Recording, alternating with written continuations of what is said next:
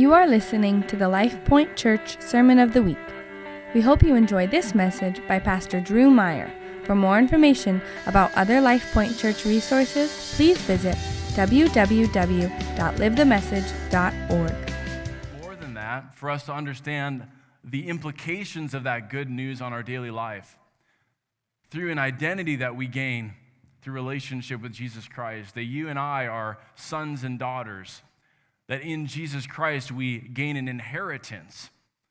So it's not just a generic ticket into heaven, but instead God grants you an inheritance in his kingdom, a rightful place as a son or as a daughter in his kingdom. That's really good news.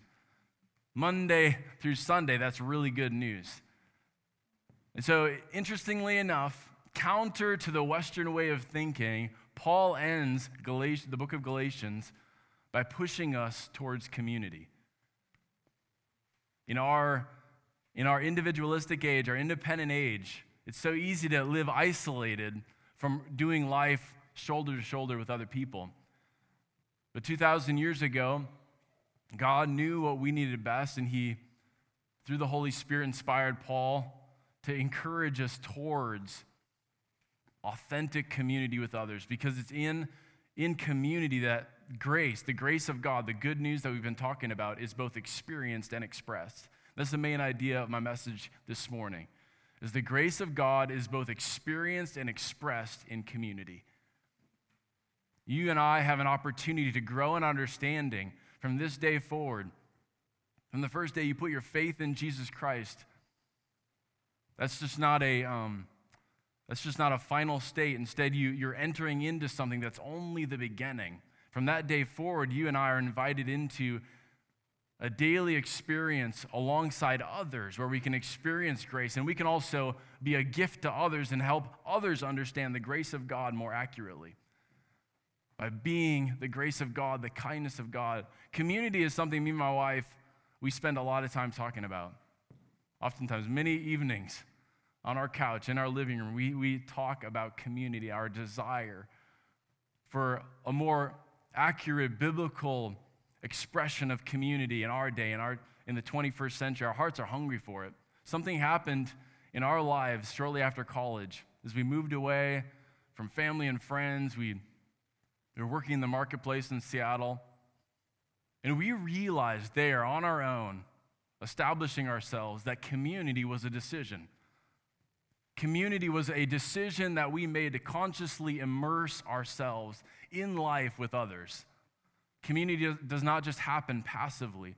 Instead, community is it's a decision that we make to immerse ourselves alongside others in an authentic way where we are accountable and people really know us. There's an inner circle of people that know us and they see us and we live life together. And it's in that context of real community, which is so counterculture, it's, it's not common. It's in that place that the grace of God becomes more real, more tangible to us, and then through us to others. And that's where, that's where Galatians chapter 6 brings us. So that's where we're going to go this morning. You guys excited? Yes, I can sense it. Edge your seats, Galatians chapter 6. Let's pray before we go there. Lord, you're so good. You can sense your goodness here and all sorts of things happen in our lives that can begin to warp our understanding of who you are and your message of redemption. Sometimes it's our own twisted thinking. Some, sometimes it's because of things that happen to us. But God, I pray this morning you would penetrate through all that. And every single person here would, would have a, a fresh sense of hope and faith in community. It's not going to be perfect, it's not going to be flawless, but Lord, if they're willing to put themselves out and take a risk and put themselves in a vulnerable place, it's in that place that they experience a blessed life where the, the good news of Jesus is more relevant than ever before. It's real and it's tangible, it has substance. As they're learning to experience the grace of God in, in the real stuff of life, and they're, they're learning to express it to others. I pray it in your mighty name. Make it real. Come alive this morning. Jesus, amen. So, Galatians, we've been, been here now for several weeks, but I'll just make sure everyone understands where the book of Galatians is bringing us. The purpose of this book is very clear. Paul is setting the record straight. For these influencers had made their way into the, the Galatian churches, this whole region of churches, and started convincing some that there was something more they needed to do besides just place their faith in Jesus Christ. They had to follow certain Jewish traditions, they had to be circumcised, and Paul wasn't going to have it. He wanted the simple, of, the simple gospel of Jesus to be preserved. So that's what he was contending for. That's what we've been talking about now for several weeks. And it's such good news.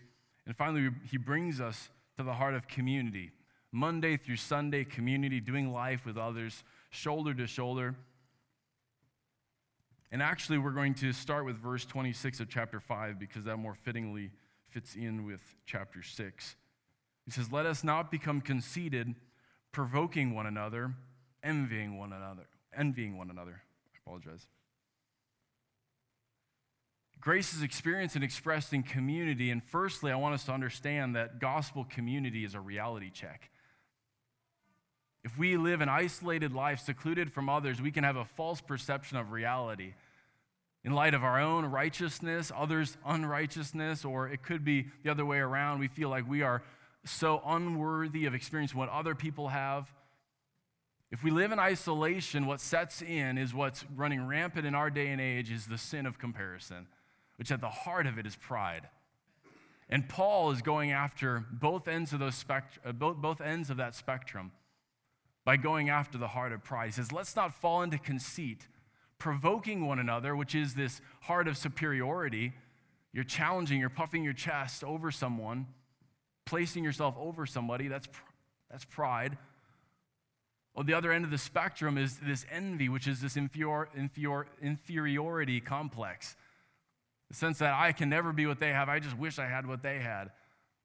That's so common now in our in the 21st century because of our isolation. But when we immerse ourselves into community, there's this reality check that happens. It's called humility. Humility is the gatekeeper to the real grace of God being experienced and expressed in our lives. It's humility. And community is a prime opportunity for our eyes to be taken off of ourselves, Pride is nothing more than a self absorption, a, a self centeredness, always thinking about ourselves. So, in the superiority side, it's, it's us at the, at the center, placing ourselves over others. If it's in the inferior, inferiority, I don't know if I'm having such a hard time with that word, but being inferior, inferior to others, it's this, we're still so obsessed with ourselves that we're trying to measure up to others and we're putting ourselves down because we, we don't feel like we, we could ever be what they are. At the center of it is still pride. C.S. Lewis said it himself that humility is not thinking less of yourself, but it's thinking about yourself less. And Paul is going after it. So the true gospel community both humbles us and it emboldens us. Wherever you're at, it tears out this, this tendency towards self centeredness and if you're willing to immerse ourselves in real gospel community, we'll both be humbled in this, this healthy sense of my need, my desperate need for Jesus, my desperate need for a Savior. And at the same time, the gospel in community emboldens us because we're all equal. We're all one in Christ, as he said in Galatians chapter 2. There's neither Jew nor Gentile, nor slave nor free, no male, male nor female. We are all one in Christ. So there's this emboldening that happens in community where you have an identity, you have a place. There's no reason for you to, to walk in this false humility where you're t- tearing yourself down, putting yourself down. Instead, no, you can have the authority of Christ that you have a place, that you belong. And I just speak that over you. You belong. You have a place. You are a son. You are a daughter. You have an inheritance. At the same time, you're no better than the person next to you. It's both. And gospel community is a reality check. So then we get into actually what I said we were going to talk about Galatians chapter 6 and verse 1. He says, Brothers, if anyone is caught in any transgression, you who are spiritual should restore him in a spirit of gentleness. Keep watch on yourself, lest you too be tempted. So, Paul here addresses a scenario, an unfortunate scenario where someone is caught in sin in the context of community. But he speaks of something that is so rare. You don't hear about this But I'm praying for the day and age where this becomes common in our culture and, here at Life Point Church.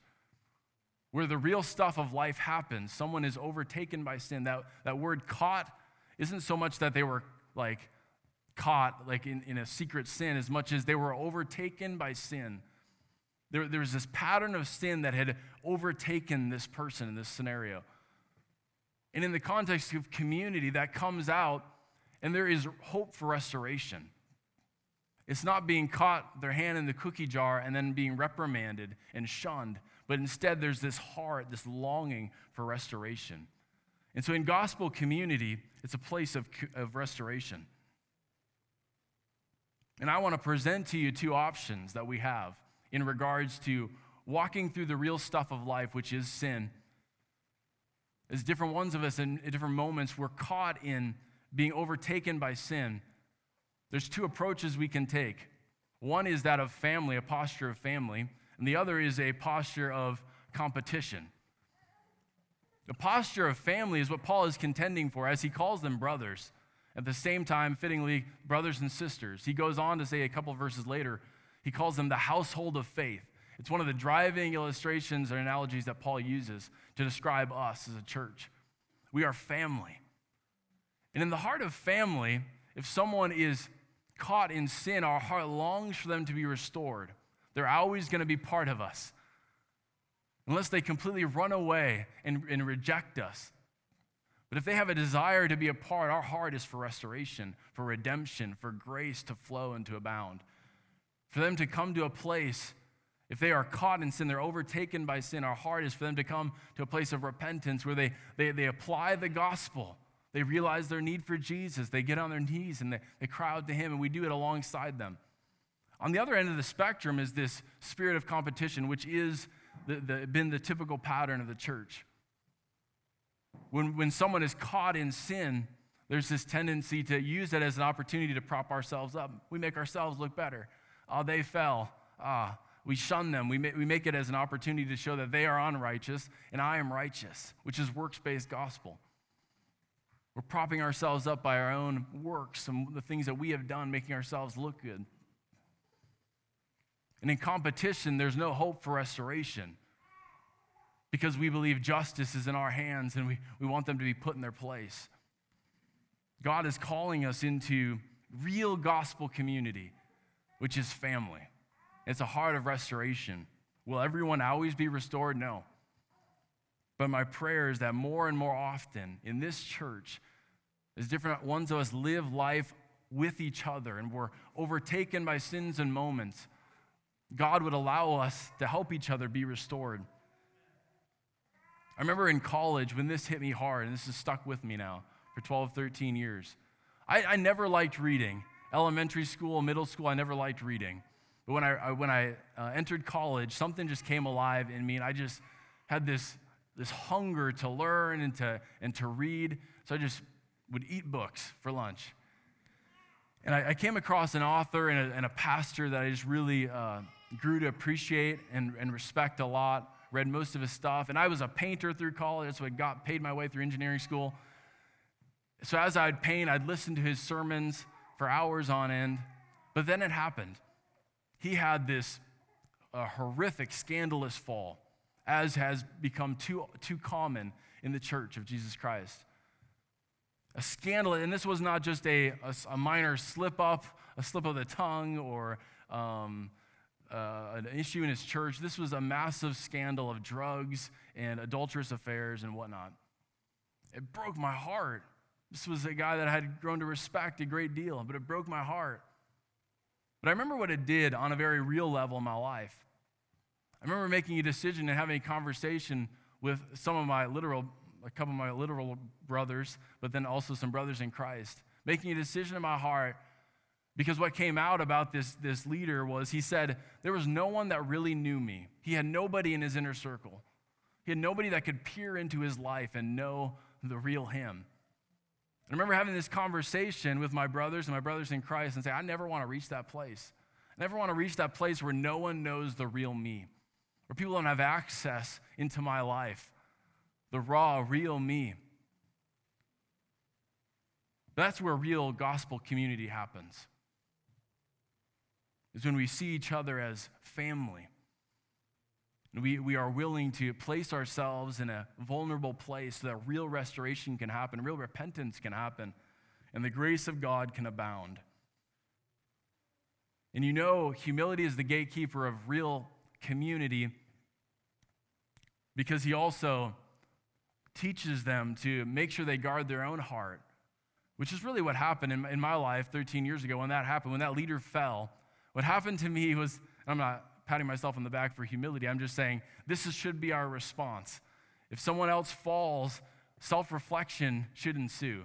We should say, okay, God, I never want to fall into that temptation. I know I am susceptible to the same things. God, I don't want to be there. Lord, keep me from that place. Humility should be our path. And that's what he says. Be watchful so, so you don't fall into temptation yourself.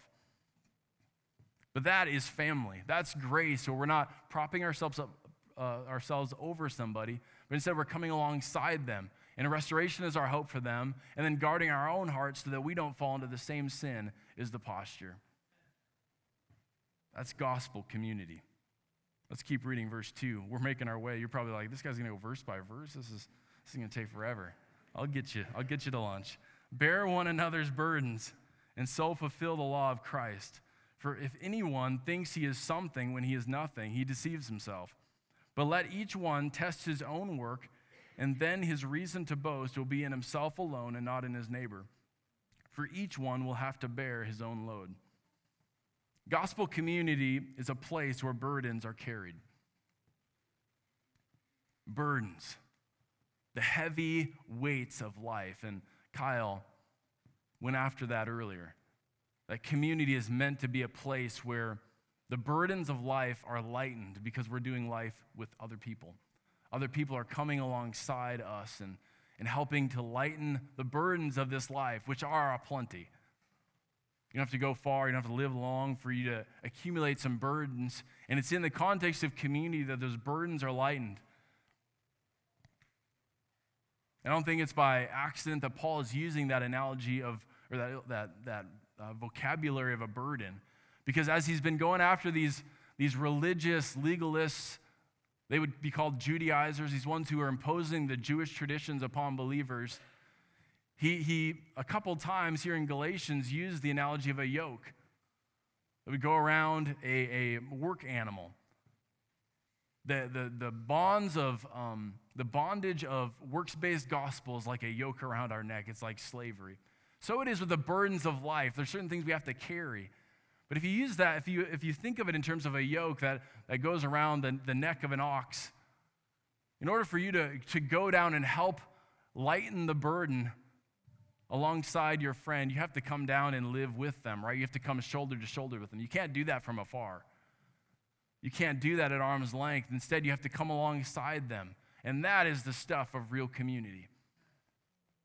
It may be messy, may be difficult. That's what Paul was going after, was the real lightening of the, the burdens of these people. That is true Christian community. And so the ironic thing is that these Judaizers, these religious legalists, they, they were making the load heavier for the, for the people. There's, here's more requirements. Oh, this is how we interpret this. This is what this means for you. And it's like we don't have enough burdens to carry. Let's add a few more, which is at the heart of legalism. Real gospel community, there should be a lightening of the burden. It should be easier to go after Jesus together than it is in isolation, and much easier than it is in religious legalism. When we do life together, shoulder to shoulder, there's this lightening of the load. It's a grace. There's faith to believe that we can be overcomers in Christ Jesus. I want, it can seem like uh, verse 2 and verse 5 are almost contradicting each other. I think Paul is, is providing the perfect uh, tempering of these two extremes. He says, bear one another's burdens, but also each one is responsible to carry his own load. The word burdens literally means heavy weight. The word load, that we're all each responsible to carry ourselves, could most literally be translated as like a backpack. We all have certain gifts and weaknesses, life experiences that we are required to carry ourselves. It's our personal responsibility. So, this whole idea of bearing one another's burdens is not a mandated from on top, on, uh, on top an apostolic mandated socialism. I'm just saying we all got to, you know, we got to distribute the resources here amongst us to bear so that everyone's burdens are no that's, that's not what this is compelled by love by the grace of god by the real heart of gospel community. At the same time as we walk we have certain loads that we are responsible to carry before christ. It's our personal responsibility. It's like a steward. God has given you something. Carry that as unto the lord. It's a personal responsibility. I actually want to demonstrate this in a very practical way this morning. I want us to take up an offering on the spot I don't think anybody except for my wife knows I'm going to do this, but we're going to take up an offering this morning, right now, for a, for a need. Um, we have an individual in our church, J.F. Krause. Many of you guys know him. John Krause, he's been in our church for 30 years. He is taking a trip to Costa Rica to be a part of a construction team, building a dormitory for a boys' school, as well as doing a number, number of other construction projects for some churches. And he had requested uh, that we help them as a church come up with the, the cost of these, supply, the, these construction supplies. I'm like, that's a no brainer. Yes, here's a burden that we can together carry as a church family. So I'm not going to pass the plate. I'm actually just going to ask people to come forward and, and put it in the, in the basket up here this morning. For all you millennials, we do have text to give now. That's right. I know. How many offerings have I been left out of because I don't have cash? Now we have text to give. There's a number that they'll throw up on the screen here if you want a text to give, even if it's a buck. I actually did it this morning just to confirm that it was working, and the number is up there. You just text give whatever you want to that number, and you set up your account, and you're good to go. I'm going to pray over John and the, the trip that he's taking here in, in just a couple weeks. But I believe this is a clear opportunity for us to together help lighten the load and come alongside this man of God. He's been a part of it. Many of you guys think of J.F. Krause as Superman because that's what he is. He just flies in, he fixes all of our problems. He's, he's just an amazing uh, carpenter and, and handyman. We appreciate J.F. a lot. He's actually in Nebraska dedicating, or a part of his, the dedication of his granddaughter this morning. So he's not with us. But let's pray for JF and then different ones you just come and fill this wicker basket. Lord, we just thank you for JF and for his ministry the fact that, that he can fluently minister uh, in Latin America because the, the grace that you've given him. Uh, but God, we right now, we as a church, we come alongside him. We, we lighten the burden of these construction costs. We say we want to partner with him financially. We want to generously sow into what you're doing there. I pray you'd give him divine appointments. I pray that this, this, this dormitory for this boys' school would be a blessing these boys who are having issues on the streets, having issues with family situations. God, this would be a refuge for the gospel, for the kingdom of God, and we would play a part. And so we're just hoping to lighten, lighten the burden a little bit in this situation, your mighty name. Amen. So just come on forward.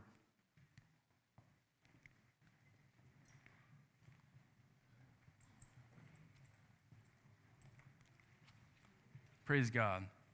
You guys are amazing. This is way more than I thought. This is amazing. Their goal was 2,000. Such a generous church. You know, I've traveled to churches all over the state because I was a missionary for a few years. But I was, I've always been blown away by the generosity of this church. You guys are amazing. And so, fittingly, as we move on here in Galatians chapter 6, Paul actually does address finances. He says, Let the one who is taught the word share all good things with the one who teaches. Do not be deceived. God is not mocked, for whatever one sows, that will he also reap. For the one who sows to his own flesh will from the flesh reap corruption, but the one who sows to the Spirit will from the Spirit reap eternal life. And let us not grow weary of doing good, for in due season we will reap for if we do not give up. So then, as we have opportunity, let us do good to everyone, and especially to those who are of the household of faith. There he uses that phrase we are family. But in gospel community, gospel community provides an, an example of sowing and reaping. A natural, uh, a natural principle that articulates a spiritual and moral principle. That what we, that what we sow, we will reap. And here in Iowa, of any place on the planet, we should understand this. When we sow corn, we're going to reap corn. If we sow beans, we're going to reap beans. Doesn't matter how much faith we muster up, if we sow corn, we're not going to reap beans. And it's not just about the type of seed, it's also about the quality of the seed. If you sow a poor seed, you're going to reap a poor harvest. If you sow a good seed, it's more likely you're going to reap a good harvest. In gospel community, it provides this amazing context for us to understand this process of sowing into good things and over time being committed to each other, being loyal over the long haul. Those that have been in this church for a long time, they can attest to the principle of sowing and reaping. Even Friday night or Thursday night, we sat with somebody who's been in this church for a long time, how she's been sowing into this, this, um, this church through prayer, asking for God to establish this church as a, as a house of prayer, as a, a culture infused with, with prayer. That's a principle that only happen, that you only see really lived out in the context of longevity, being uh, uh, locked arm in arm with other people. You're sowing into something, and over time, you reap a harvest. The other important thing for us to understand about the principle of sowing and reaping is it doesn't happen quickly. If you've, if you've ever, ever had kids, you probably remember them putting their first seeds in the soil and they think it's going to happen the next day, right? They come out and they're, they're looking for signs of life. What happened? It must be a broken seed. No, the whole principle of sowing and reaping is you sow the seed, you do the necessary things, give it the nutrients it needs and the, the water and the sunlight, but then you just wait. It's just simply waiting. And so, so it is in gospel community, we, we do the right thing because it's the right thing to do. And over time, we know the principle will hold fast. It may not look like the world thinks it's going to look. It's not a uh, mathematical formula, but I guarantee you there will be a harvest when you do what is right. You do what is good, and you will reap a harvest of righteousness. I'm going to tell you that's why we invest so much into our young kids downstairs. We, we do it because it's the right thing to do. Do we always see tremendous fruit? I, I hear the funniest stories on Monday morning from Nicole, the things that kids say. She pours her soul out, teaches them some amazing principle, and they'll take something from left field, you know? That's their takeaway. And, but that's the nature of just doing what's, what's right. You're doing it not to get an immediate result in our microwave culture. Instead, we know we'll reap a harvest years down the road as we see a whole generation raised up to go after Jesus, to accomplish amazing things in this world. That's why we pour so much into the college campus. We can't help but realize that God has placed our church in a town of 37,000 college students. We do it because it's the right thing to do. God is bringing us the nations. We're going to we're going to sow seeds of the gospel. We may not get the glory, we may not see the fruit, but we know it's going to reap, reap a harvest. And gospel community, it's right here, guys. Gospel community is an opportunity, provides us with a clear opportunity of sowing and reaping. Let's keep going. Second half of this chapter. See with what large letters I'm writing to you with my own hand. It is to those who want to make a good showing in the flesh who would force you to be circumcised and only in order that they may not be persecuted for the cross of Christ. For even those who are circumcised do not themselves keep the law, but they desire to have you circumcised that they may boast in your flesh. Gospel community is authentic. Paul is calling them out here. He takes the pen from his scribe, who this entire time has been writing with his immaculate, his perfect handwriting. And Paul, maybe, maybe they, they, they assume that he doesn't have the best vision but also he's, he's been through the ringer. This guy's been persecuted relentlessly, he's been beaten. Maybe his hand is shaky. At this point, he's just writing with his own hand to show that he's just flesh and blood like them. He's not putting on a show. You know, the, the, the, the outward superficialities of facades of perfection, he's setting it to the side at this moment. He grabs the pen. This is the raw, real Paul in this moment. And that is gospel community. The putting on airs, the masks, the superficialities are placed to the side Because we all realize what we've said very first week. We are all, we are all in need of rescuing, and God alone rescues. We're all in this together. And that's at the heart of gospel community. It's not a hierarchy. We all have roles, it's a body. We all have roles, we have places um, to function in our, in our best. But it's not a hierarchy. No, it's a level playing field. We're all called to the table. And Paul calls out that showy religion. Gospel is raw, it's real, it's marked with the authenticity of humility. And God, real gospel community doesn't have time just for outward change. What we're concerned about is this inward change of the Holy Spirit coming alive in us and, and producing an outward change. But the outward change itself is not what we're going after. Just settling for outward change, like these legalists were contending for, it's just another scheme of self salvation. So, for the sake of time, let's finish off Galatians chapter 6. But far be it from me to boast except in the cross of our Lord Jesus Christ, by which the Lord, or sorry, by which the world has been crucified to me and I to the world. For neither circumcision counts for anything, nor uncircumcision, but a new creation. And as for all who walk by this rule, peace and mercy be upon them and upon the Israel of God. From now on, let no one cause me trouble, for I bear on my body the marks of Jesus. The grace of our Lord Jesus Christ be with your spirit, brothers. Amen. Finally, I want to say the gospel community is not easy. Paul points to his own persecution. Gospel community stands for something that this world will not always understand. And here, in the, in the first few decades of the early church, it was the religious establishment that caused most of the persecution. Later on, it was the Roman government. But regardless if it's religiosity, religious groups, or whether it be government groups that persecute us, we will not fully be understood by this world. If we're really going after gospel community, we will not be fully understood. There will be persecution, there will be difficulties. And Paul doesn't want them to be fooled. There was a mantra in the campus ministry that Kyle and I really clung to, which was going after Jesus is simple, but it's not easy. It's always simple, and we should never overcomplicate it, but it's not easy. Jesus said it himself narrow is the way to life, and few find it. But at the same time, he said, unless we receive the kingdom of God like a child, we will not inherit eternal life. So it is both. It's the simplicity of a child conceptually. But at the same time, it's not easy. It's a difficult path. And real gospel community is not easy. It's not what comes natural.